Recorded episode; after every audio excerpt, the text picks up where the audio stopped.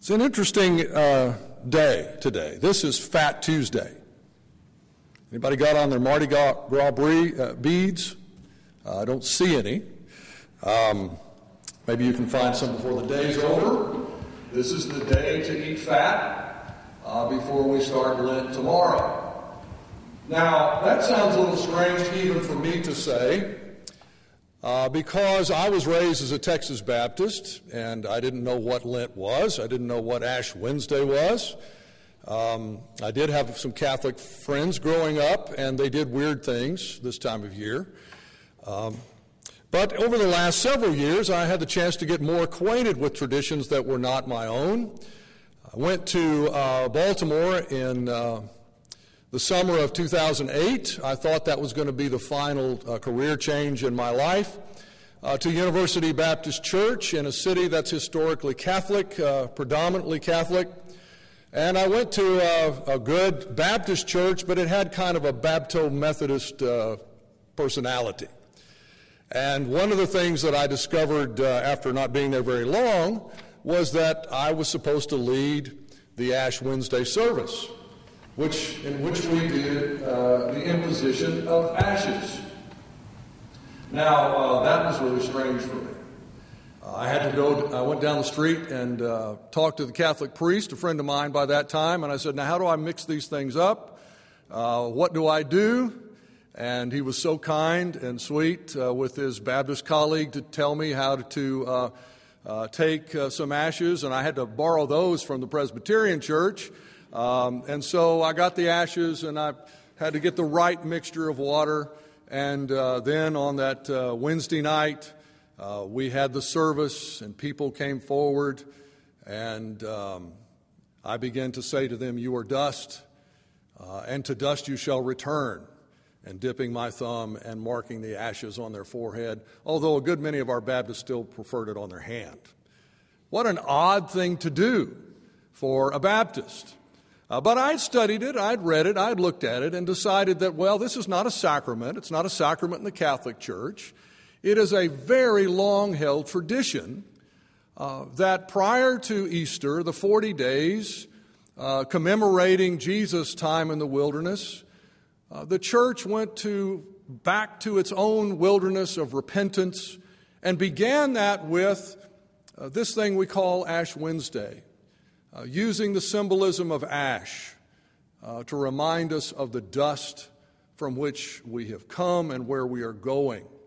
I found that um, over the years uh, that I did that, that we had Ash Wednesday services and that I had the privilege of um, leading in that service and touching the foreheads or the hands of my members, that there was something profound about that. Something that touched the depths that uh, very few things that I have done in ministry uh, had done. I think that is something that we all need to think about. Ash Wednesday is about a reflection on our mortality. It's about repentance of sins, and it's about the remembrance of Christ's victory. All of those in any tradition of Christianity should be uh, hallowed and uh, observed. But I have another reason today why I think it's interesting for us and perhaps helpful to think about um, this season we're about to enter, the Lenten season and Ash Wednesday itself. I teach ministers, and that's what Truett is all about teaching ministers. And we all tend to work with those going into ministry at the beginning of the process. But what concerns me more and more is helping ministers get on to the end of the process, to endure throughout a lifetime of ministry. There are all kinds of statistics out there and studies, and some seem to exaggerate. But for instance, the Alban Institute and uh, Fuller Seminary uh, a few years ago did a study that showed that 50% of ministers drop out of ministry in the first five years and many may never go back to church again. How to help ministers endure and to remain in ministry is something that I think we need to think more about. because we are in a world that chews up ministers. We often hear of people who have been done in by the church and by service to the church. And please, I hope you understand today, I'm not here to depress you. I'm not here to drive you away from ministry. I hope that through what we do here today, we get a sense of the real hope in ministry, but make sure that we don't misplace the hope in something that doesn't last. I believe that ministers who endure in ministry face the futility of this world head on. They face it. They are thoroughgoing realists about this world. It is those who don't face it, I think, that are prone to being knocked off course. Paul says this world's been subject to futility. What does futility mean? Well, it means something like seeking without finding. That there should be something there, but you can't find it. It somehow has become elusive. It's frustration. We get the, the best example of this in the book of Ecclesiastes. Koheleth tells us about futility. I'm so thankful for this book, by the way. I've spent the last uh, several weeks doing my quiet times and devotionals in Ecclesiastes, which is kind of an odd book to turn to. But it matched my mood um, in these recent weeks. He writes, though, in chapter 3, 19 through 22, and I, am reading it from the message. I like Eugene Peterson. Uh, Eugene Peterson has a, a way of bringing out the meaning. He studied with W.F. Albright in Baltimore, by the way, before he went into his 30 year pastorate up in Bel Air, Bel Air, Maryland. And I think he really does grasp the language. Ecclesiastes 3 19 to 22, and then down chapter 4 1 through 3. Let me just read this. Humans and animals come to the same end. Humans die, animals die. We all breathe the same air. So there's, no, there's really no advantage in being human. None everything's smoke. We all end up in the same place. We all came from dust. We all end up as dust. Nobody knows for sure what the human spirit rises to heaven or that the animal spirit sinks to the earth. So I made up my mind that there's nothing better for us men and women than to have a good time in whatever we do. That's our lot. Who knows if there's anything else to life? Next, I turn my attention to all the outrageous violence that takes place on this planet the tears of the victims, no one to comfort them, the iron grip of oppressors, no one to rescue the victims from them. So I congratulated the dead, who are already dead instead of living, who are still alive, instead of the living who are still alive. But luckier, luckier than the dead or the living is the person who has never been who has never seen the bad business that takes place on this earth. Uh, that'll preach, right? Wow. How did that get in the Bible? Why is it in the Bible? Well, I'll tell you the truth, I'm glad it's in the Bible. Because I'm glad somebody thought through this life enough to say what it really looks like just from this plane, just from this horizontal plane, that's what it looks like. That's all we see. And if we really face it and tell the truth, and here is Koheleth, the teacher, saying to us, I, I looked at everything. I've thought this through. I, I was an idealist. I believed in this world. I knew that wisdom would bring me to the right uh, solution to how to live this life, and I've come up with air. I've come up with nothing. Now, in other passages, he does speak of God. But he's not quite sure what God is doing with this world. So, Koheleth is a question. It's a book that opens up the question of our existence in a stark way. But it's absolutely important that ministers go into ministry with absolutely clear eyes about the nature of this world, with a realism about the nature of this world. Abraham knew the nature of this existence. When he was begging God not to destroy Sodom, if even there were just a few people, it's very interesting. Abraham says, Now let me take it on myself to speak to the Lord, I who am but dust and ashes. He had this consciousness of himself as merely the dust of the earth, speaking to his Creator. I think that's why you see him able to go up on Mount Moriah in Genesis 22. Kierkegaard wrestled with that whole thing in, in an entire book called Fear and Trembling. How did he do that? How did he go up to sacrifice his own son? Somehow, Abraham knew that he could put his faith in nothing in this world, even his most proud prize possession in this world. And he was ready to give it away. I don't know how he did that. But somehow he understood dust and ashes. Moses, by the time God finally called him, was a man who had finally come to a kind of truce with this world. He did have enough curiosity to go see the burning bush and to try to see what God wanted, but when God spoke, it was like, What? Who, me? Send somebody else? You, you got to be kidding. Uh, and over and over again, Moses displays a kind of realism. But God can use him.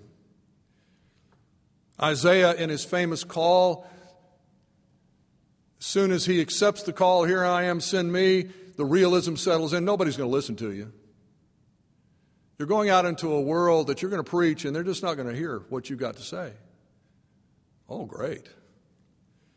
Jeremiah, Amos, these were hard nosed realists about this world. Paul tells us in Philippians 2:12, "Work out your salvation with fear and trembling." What does he mean by that? I think Paul has a realism about what you're going to face. What we all face in this world. But more than anybody, Jesus is the, the great realist of the New Testament of the Scripture. Jesus has a complete realism about the world that he came in to save. We see him in his temptations, being tempted at the very point here that he put his faith, he put his trust in the temporal, that he put his trust in the ruling of this world instead of in God himself. And Jesus comes out of that temptation recognizing that he can't put his faith in anything here. It must always be in God. You see him going about his work in a curious kind of way. He tells the parable of the sower. Now, by the way, he's preaching a sermon about preaching a sermon.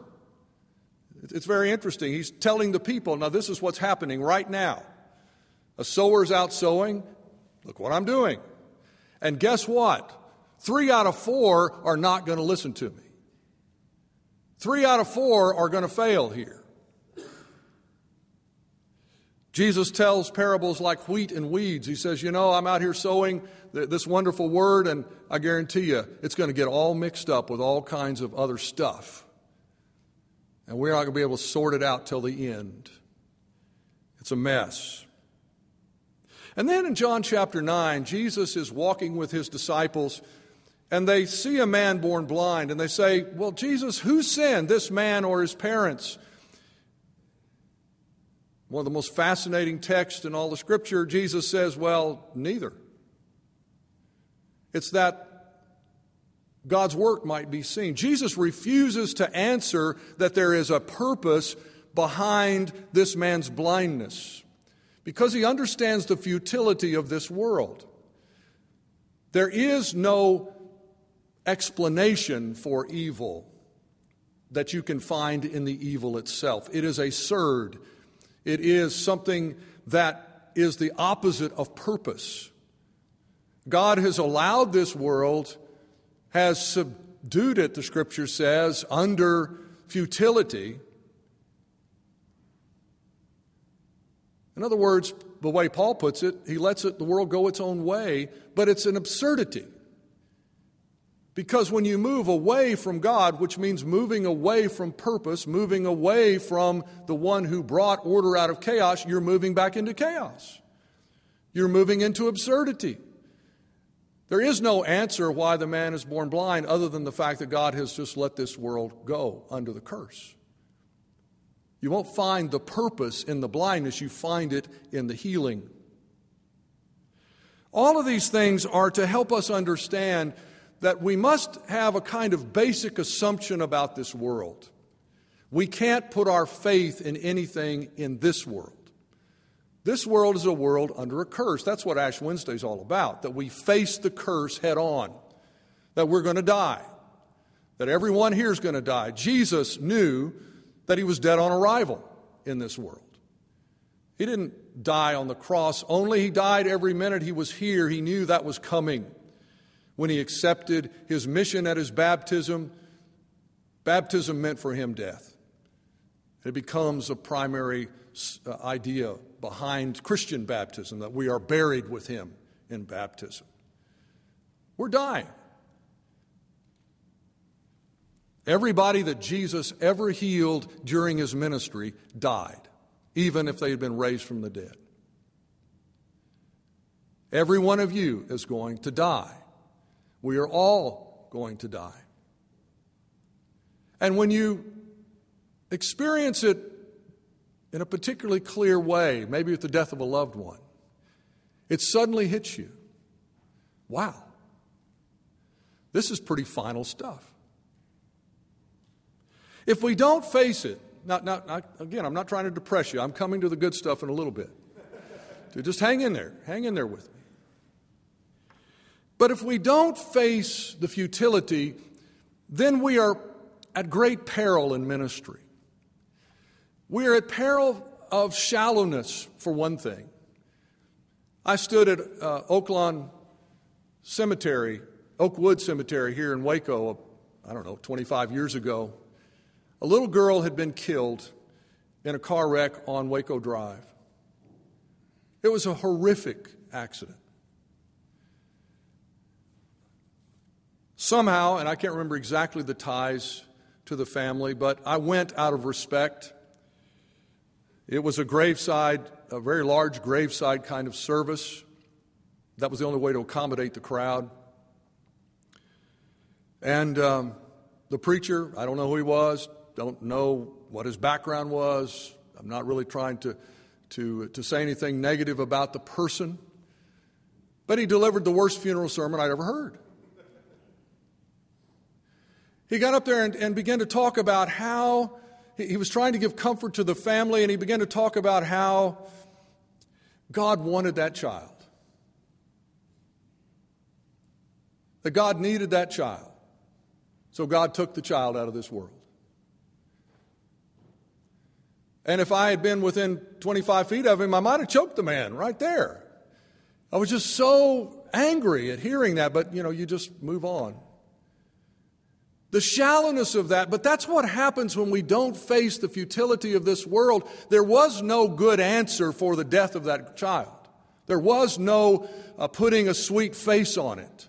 It was a horrible, tragic thing, and it happens all too often in this world. And sometimes families just need to face that. We need to help them face it. Sometimes we can only help them by our silence instead of trying to explain these things.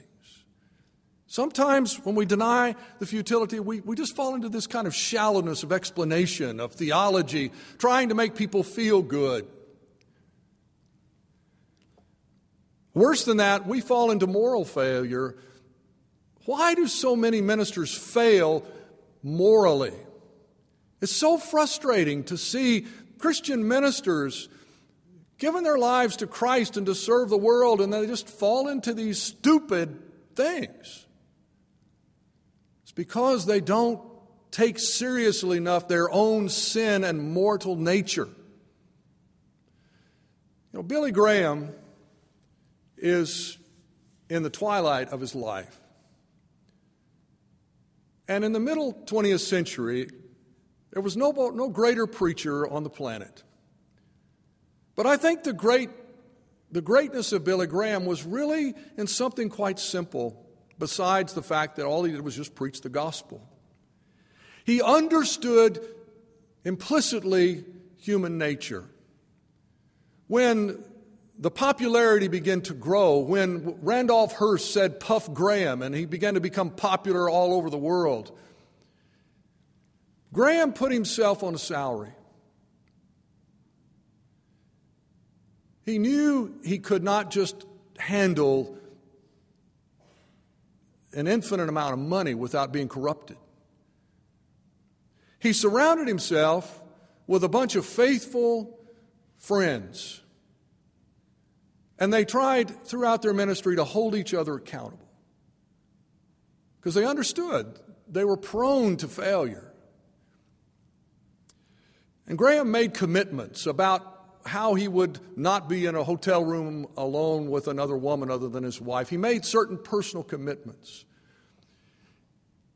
His brilliance here is not so much that he was so uh, intelligent that he wowed everybody, it was more that he just understood he was a sinner. And he was capable of doing anything that anybody else on this planet is. Why don't ministers endure? Because they don't take the reality of this world strong enough. They don't consider it strong enough.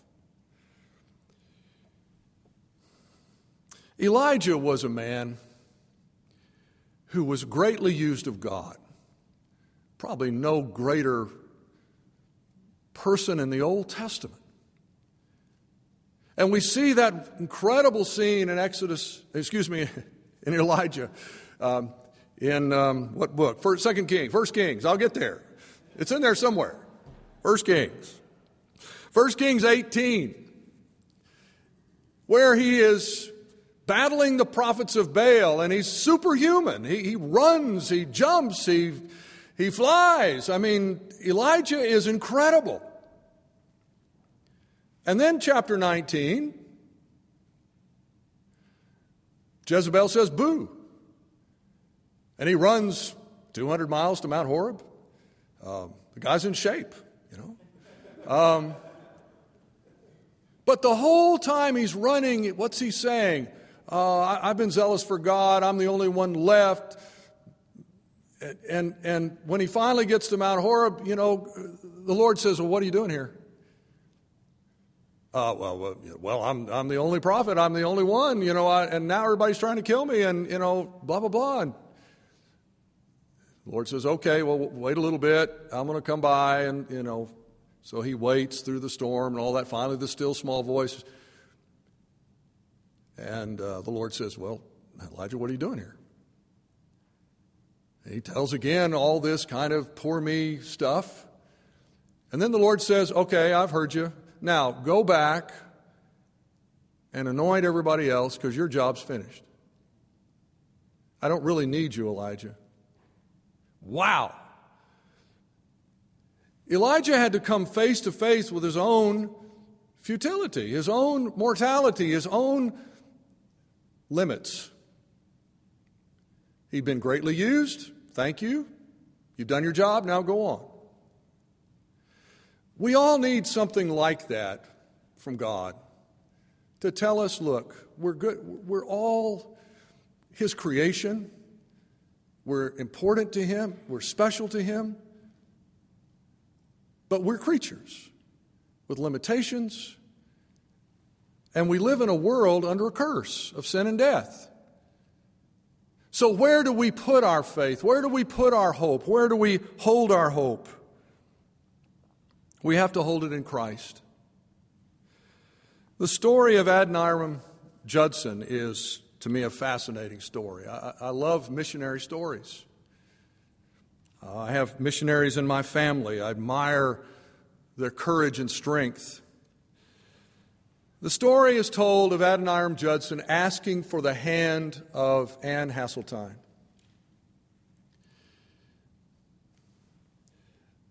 young people committed to missions. 1812. He writes to Anne Hasseltine's father. You all probably know this quote. I have now to ask whether you can consent to part with your daughter early next spring, to see her no more in this world. Whether you can consent to her departure to a heathen land and her subjection to the hardships and sufferings of a missionary life. Whether you can consent to her exposure to the dangers of the ocean, to the fatal influence of the southern climate of India, to every kind of want and distress, to degradation insult, persecution, and perhaps a violent death. Can you consent to all of this for the sake of him who left his heavenly home and died for her and for you?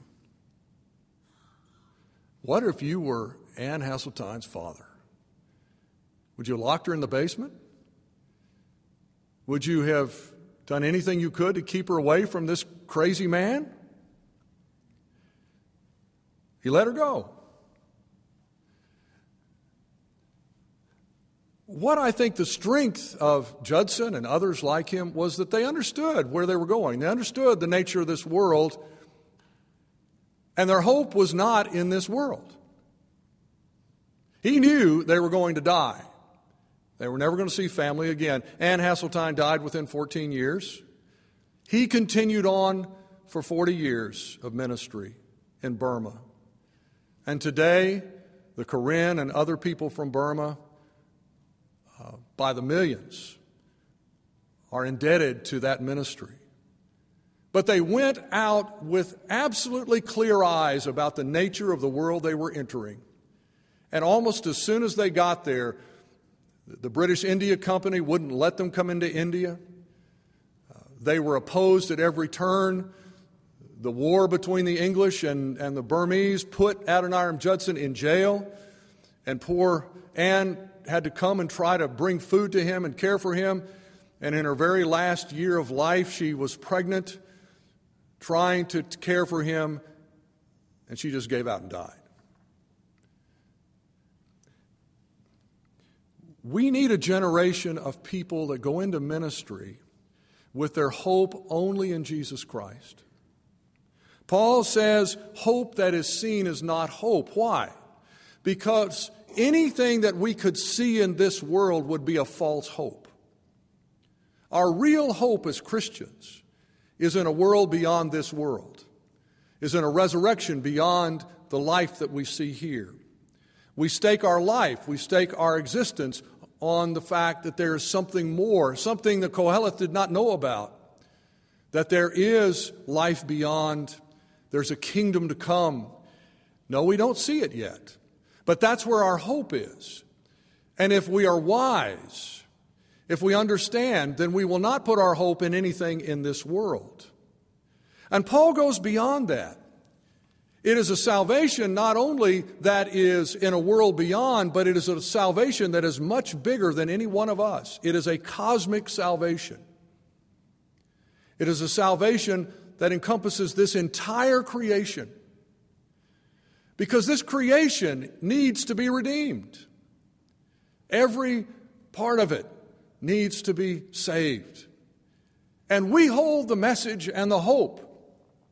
We hold the message as we preach and teach about Jesus that will change people's lives.